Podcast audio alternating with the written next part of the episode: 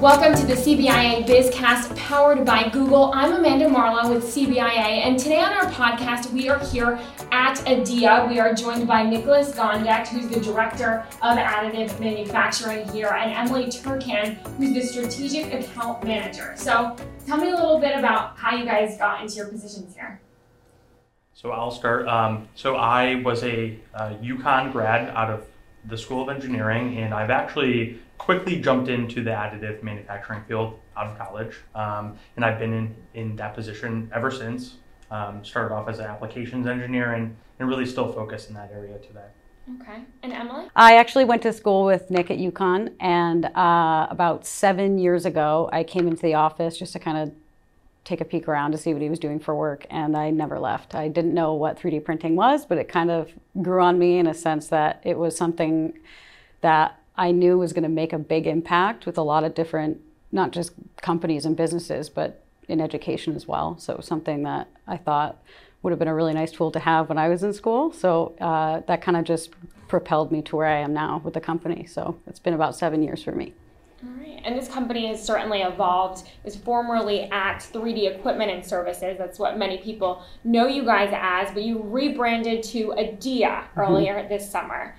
Tell me a little bit about the name and, and kind of the whole rebranding efforts. Sure. Um, yeah, so Act 3D Equipment and Services was actually a division of a larger company. Um, that division has always been focused in additive manufacturing. So you know, everyone involved in that portion um, of the company was dedicated. Um, but more recently, we've actually sold off all portions of our business not relating to additive um, to grow th- this into a standalone organization. So that essentially facilitated, you know, the need for a um, a rebranding. Okay, and how that how did you come up with the name? well, it was it was definitely a team effort. We had a lot of uh, brainstorming sessions. We wanted it to be easy to say, kind of phonetic. It's spelled the way it sounds, Adia. And uh, we wanted it to be fun, which is kind of why we chose the octopus as our logo to kind of bring a little bit of color into it as well. Because a lot of the companies that we compete with, work with in this space, it's just, it's very, I don't know even the word to describe it. A lot of grays, a lot of reds, a lot of darker colors that aren't, there's no pop of fun. And that was something that we have fun while we work. So we kind of wanted our logo to reflect kind of how we feel about what we do. So. so there's obviously a lot of excitement. You guys, by dedicating yourselves to this additive manufacturing, tell me a little bit about what you guys are doing and the scope of your work. Yeah, so you know, I think that is the most exciting part about this job is the scope of our work. Um, you know, we work with you know from small startups um, with only a few people to Fortune 100 companies across the board, um, aerospace, healthcare, um, and you know a lot of new organizations which are really spearheading new business models um, facilitated in part by this technology.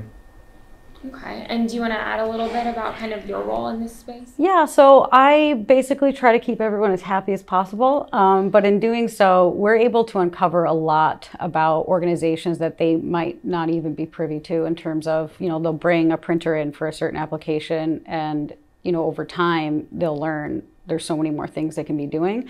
But part of our job is to kind of lead them in that direction, to get them to kind of see the big picture and not just hyper focus on one application, but to better understand how they can incorporate it into their business as a whole, to be able to have different departments utilize the same technology for different for different purposes. So that's been fun to kind of see the evolution of a company's mindset for additive. And, and what, what has been the mindset uh, for additive? Obviously, it's something relatively new, um, mm-hmm. exciting, but can be expensive and time consuming. So, uh, kind of, what's the mindset when you're first either approaching customers or are they have they already been using additive for a bit? Yeah, so uh, you know, I think early on when we got into this industry, we did so through servicing equipment, um, and that has been really integral to our success. Um, kind of being on the ride with these organizations as they've been growing the use of, of additive. So we were pretty lucky to have that um, early ability to get in the door um, with some of these organizations. And truthfully, a lot of the adoption has stemmed from the util- utilization with prototyping, right? Mm-hmm. So um, th- there's always a different trajectory, but you know, then there are you know, having the technology within an organization allows them to to really figure out other um, very interesting applications with with the process. And you know, then we've seen some companies, you know, transition to end use components and do incredibly innovative things. It's you know, it, it offers a lot of flexibility in, in manufacturing. Um, but most of the applications we see are indirect um, production, so it's not essentially, you know, producing 3D printed components and selling those. It's, you know, but it's, it, we've seen a very, you know, wide adoption of, of a large number of applications. And what kind of company sizes are you working with? Small manufacturers, larger, everything? I would I would say everywhere from a two person organization up to some of the biggest companies in the world. How do you how do you stay current? Obviously, additive manufacturing, the technology is continuing to evolve, mm-hmm. and then how do you um, ensure that your clients are staying up to date? Yeah, so we do a lot of research. Um, we under obviously understand what our customers' goals are down the road. That's kind of part of what makes us special is that we really like to look at the big picture to see what works now, what will be viable for the future. Um, so for us, it's just we're in constant contact with our customers. So anything that comes across our desk that we think they might find interesting, we'll send it over to them. New products that they even bring up, we'll look into to see if it's a good fit for our portfolio. So we're constantly kind of staying ahead of that curve for them. Um, and we found that that's been um, very helpful for us and for our customers to kind of be in the know about what the future can hold for them with 3D printing. Can you give me maybe an example of kind of how you work with a company from the beginning? Mm-hmm. Um, so a company will approach us and kind of give us an idea as to what their goals would be with 3D printing. Some are completely brand new to it, others have equipment in house already. So depending on what situation that is, we kind of look at it from a different lens. So for someone who's never used 3D printing before, we typically give what we call readiness assessments to understand for us and for them where they are on that learning curve and where it makes sense to start because a lot of people want to jump in the deep end too quickly and they don't know how to swim yet. So it's for us that makes our job a lot harder when people try to do that. So we try to reel them back a little bit. Um, and for those that are already involved in 3D printing, it makes it a little bit easier because they have that mindset of you know the innovation path if you will they know what they want to do but they just don't know how to get there um, so we basically look at the big picture and it's the programs that we have are highly focused on application identification so just understanding what applications work do you know the materials that are available meet the specs that you need things like that. So that's basically the workflow. Um, you know, obviously software is integrated with the hardware, whether it be for design or for printing. Um, so that's basically what we do from start to finish to understand where they are and where they can go, and we help them get there, whether it's through consulting services or you know selling them a piece of equipment. And you're also helping their staff work on some of this equipment. Is that correct? Right. So we train um, operators for the equipment. And what we found too um, is if somebody leaves a company, gets fired, laid off, what have you, that knowledge tends to leave with that employee. So we tend to, you know, really be in the in the know in terms of who's who to understand that they still have that knowledge because there's a lot of 3D printers sitting in offices and buildings that haven't been touched in years because no one knows how to use them. Um, and when it comes to the cost of equipment, you know, we we try to exhaust every avenue. So, um, for instance, we have been working with a company that um, we helped write a grant. It was one of the CCAT grants um, that was matched for a 3D printer. So um, there there are means to get the the money needed to fund some of these projects and pieces of equipment, but um, it, there's a lot out there in terms of misinformation too. So we try to kind of be upfront uh, with our customers as to what's available. So even if the company's kind of already invested, if they're listening and they have a 3D printer, but someone moved on and they want to get back into using mm-hmm. it, they can call you guys. Yeah, we um, uh, put together training programs for equipment that we don't sell, um, just because we know how to, and we we know that the information isn't always at face value, and people have to do a lot of digging and for us, you know, we just repeat what works. So um, that's kind of our mindset on that is we'll help out however we can. Can you kind of talk a little bit about some other smaller manufacturers maybe that you've worked with or projects um, where you really helped with the design of the printer uh, rather than just printing the product.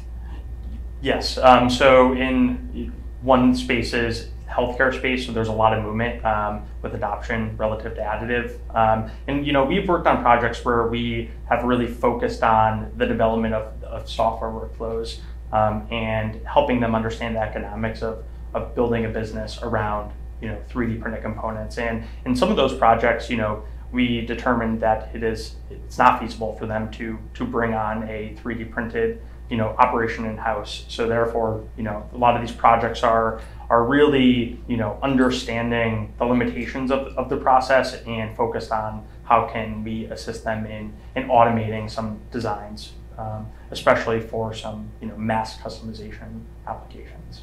It must be really rewarding for you guys to see, you know, how these companies are applying stuff that you you're so fascinated by. Mm-hmm. Yeah. And obviously, there is one company who we've read about um, that you guys are helping, Mystic Aquarium. um, you've done a couple of projects with them yeah. now. So tell us a little bit about those projects and you know where you guys have come into play. Yeah, so uh, back in 2016, I believe, we got a call from the aquarium and they were looking for assistance with um, one of their uh, penguins on exhibit they had called in the local middle school also because they had a 3D printer and we sold them that 3D printer. So together, Nick and I, with this group of middle school students, um, created a little orthopedic boot for one of their penguins, Perps, and she's still wearing it today on exhibit. We were there the other day. It was actually really neat to see her with her little boot on. Um, but that project was was obviously to help the penguin, but two to kind of show people who were scared of you know these pieces of design software and 3D printing in general that 10 to 13 year old kids just jumped in and embraced it. You know, we used 3D scanning the whole bit, and they just they went full force forward, and it was really cool to kind of um, see a younger generation like that. I mean, they're already so tech savvy, but it was just the the innovation that we saw kind of in real time was something that I was that was that sold me on 3D printing had I not been sold yet. um, so fast forward to now, we you know, we are in touch with Mystic on a constant basis. They don't have a, a you know, a catalog that has different pieces of equipment or parts that they can use for surgeries in veterinary science. So for us, they use us as a resource in terms of, you know, how can we customize something for one of our animals? And um, their sea turtle suffers from a, they call it bubble butt, which is very scientific. Um, it was a propeller accident. The back flippers were rendered paralyzed, and a um, gas bubble forms in the turtle's GI tract, which causes the back end to float like this. So um, we have worked with um, some of our partners in developing a custom-made harness with um, weights attached, such that the buoyancy can come back to where it's supposed to be. And, uh, you know, we know we can't be everything to everyone. We understand that. So we do our best to kind of, you know, allocate resources that make sense. So for us, we decided to kind of pick up the phone and call some of our partners. Um, and uh, New Balance was a company that, with the Penguin boot, they were we're shoe guys. We why didn't you? And it was about the kids. We wanted the middle school students to really kind of take lead of that project but they said the next time something like this comes across your desk give us a call. So we did. And um, they put you know some of their computational designers very very smart individuals on this project. Um, and it's just kind of taken off. And we've done i think three fittings now um, with the turtle. And we've used you know a variety of different materials um, in terms of you know water absorption, color, things like that. Um, so I'll let Nick kind of go into a little bit more detail on you know the work that we've done there. But it's again the most rewarding thing to see in real time the impact it's having. For me, that's the best part of this job. Yeah, certainly.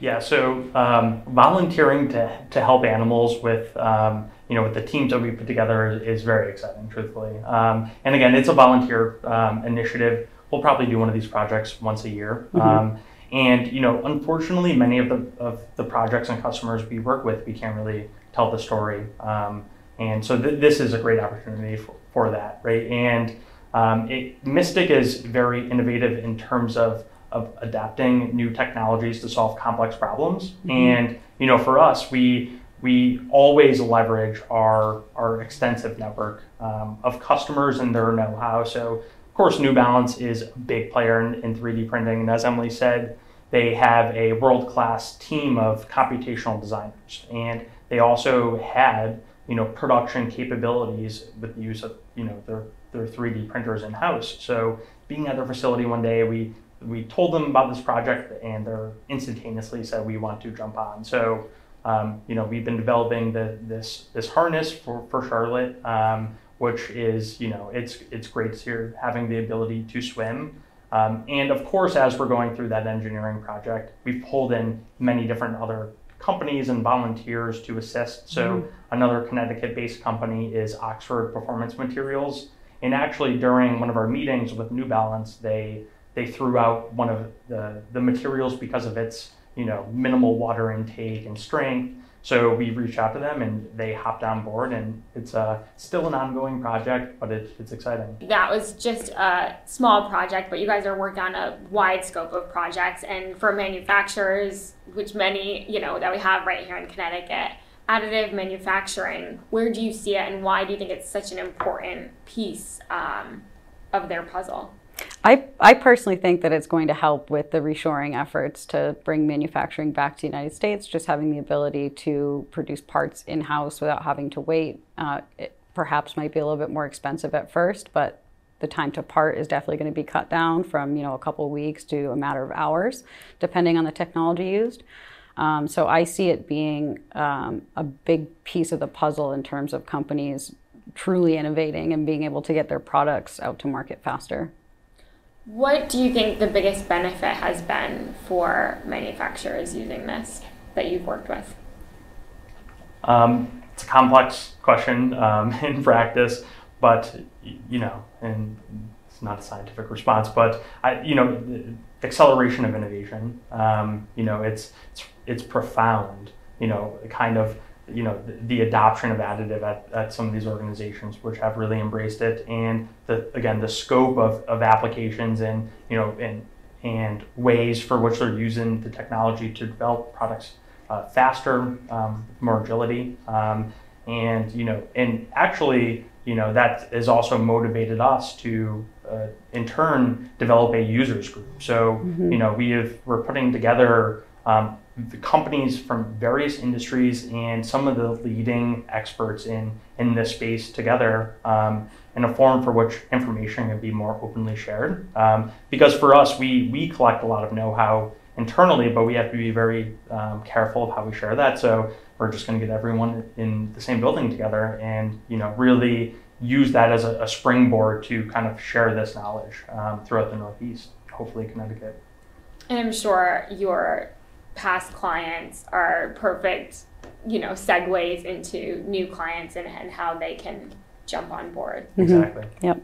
So we've talked a little bit about healthcare, uh, manufacturing. What are some other industries that are using this additive manufacturing? Almost every industry imaginable. Um, you know, I'm sure there are players which are utilizing 3D printing, and a lot of it is in product development, right? So prototyping, it's it's kind of the backbone of of 3D printing and one of its core tech or core applications. Um, and, and that's across the board, right? From architecture firms, we you know we have some local companies here in, in Connecticut who will utilize that to have display models to to show their clients, to you know DOTs who are utilizing this to present you know plans you know to politicians. But there's also you know many you know, additional applications, say in, in healthcare for pre-surgical models that are patient-specific training models. Mm-hmm. Um, it's really across the board. It's um, utilized in, in far-reaching past manufacturing. Even you know uh, packaging for companies who specialize in packaging, whether it be for makeup or you know stuff that you just have in your house. You the thought and effort that goes into creating these products is something that I was completely oblivious to before learning and seeing how things are actually made. So that was it's it's pretty neat to see how they get to where they are via the use of additive manufacturing because they're able to iterate designs very quickly. So I think you know one of our big focuses is in application development. So you know there are some uses of additive which could require a pretty long and expensive development process. So, you know, one of our big focuses is bringing that work internally, you know, because again, we we can't share a lot of the, the work we're doing with, um, you know, with our customers, but collectively we have a lot of knowledge within these within these walls, and therefore we could really do accelerated development of, of applications, right, for for companies and.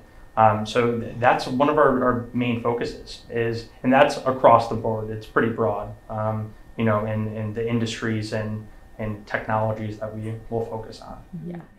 And do you notice that clients that you're working with, you know, you kind of help them design one model, are they continuous clients or is it like a one and done? Long-term relationships. Yeah. um, yeah. We've, we've been working with many of the, the same clients for, for well over 10 years and we continue to facilitate growth yeah. Um, yeah, and most of those those customers are in this users group. So you know, again, um, collectively, I think having that type of form will allow you know companies that are you know earlier on in their adoption um, to really understand how how companies have benefited from utilizing additive. And I'm sure Connecticut companies, obviously you guys are global, but Connecticut companies can really get help, especially when they can come here and or you guys can go there and really help them hands-on learn. Yes, yeah, and you know we, we are predominantly within the Northeast. Um, Connecticut is our home, so um, but yeah, you know we, we do a lot of business in, in Boston, and and really it's um, yeah we're we're here to help. So we um, we probably spend more time at our customers' facilities than we do in this building. Okay. Well, to Nick's point on that, our the customers that we've worked with for the last 12 years really do see us as a trusted resource and advisors for them when it comes to 3D printing. They'll just pick up the phone and say, "Hey, have you heard about this before?" And it's just nice to be recognized like that because we have done a lot of great work in this industry, and as a small company, it's sometimes difficult to get that exposure. Um, but we've managed to cultivate these you know working professional relationships to the point where you know we can go out and have a beer with them and just talk. And it's nice because we get real information. You know there's no wall up which for us makes our job 10 times easier. So that's yeah. been nice. They don't like probably when you're pointing out the flaws in their system. Exactly. But it helps them in long run. It does. Yeah. Is that what you find a lot of times you're looking and saying eh, maybe this is a different way you can look at this. We say no a lot and people don't like hearing no but they tend to understand why and then they come back. Because it's for us if we don't have something that they will truly benefit from you know if this machine's not the machine if it's a machine that kind of looks like this but isn't exactly that we'll send them in the opposite direction and it doesn't feel good in the moment but it feels good when they do come back because they know that we're being honest and we're telling the truth and we're not just you know pushing a product into their face we actually want to see them succeed because their success ultimately is what makes us successful so how about some other types of companies? Do you guys work with the government at all on different projects or? Yeah, so we are a nationally certified woman owned business, which gives us kind of an edge in regard to that um, because a lot of these government entities have set aside money to spend with minority owned businesses such as us. So it kind of gives us that exposure that otherwise we wouldn't we wouldn't get. So yes, we do. So it kind of gives you an opportunity, a whole nother market as well. Yep. Okay. With the rebranding, how are you guys getting the word out? And obviously, you have so many customers um, from your previous business endeavors.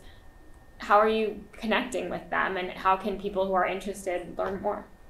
Yeah, so we have uh, an annual open house, uh, which will this year be taking place on October 6th. Um, and we invite all of our you know customers, people that we've met throughout the time that we've been doing this and we just getting everyone in the same building together to network for us is fun and it's very beneficial because a lot of people in that kind of setting are more willing to talk to each other than it being you know a formal business meeting if you will. So it, for us it's nice to kind of get everybody on the same page in a very casual environment. Um, and you know it's nice because now we have the whole building to ourselves so we have a lot more space. With the name change a lot of new marketing pushes and there's a new website as well? Yeah so you can find us at adiatech.com um, what you know has it's a work in progress but it has information about what we're doing um, and there's also an area that you can sign up for this users group that we've been uh, talking about. Awesome. Well is there anything else that you guys would like to add Sounds great. Well, we're looking forward to being back here on October 6th and um, continuing to see the work that you guys do. So, thank you so much for listening to this week's Bizcast. You can listen and subscribe to our podcast on Apple or YouTube. And for more episodes, head on over to CBIA.com.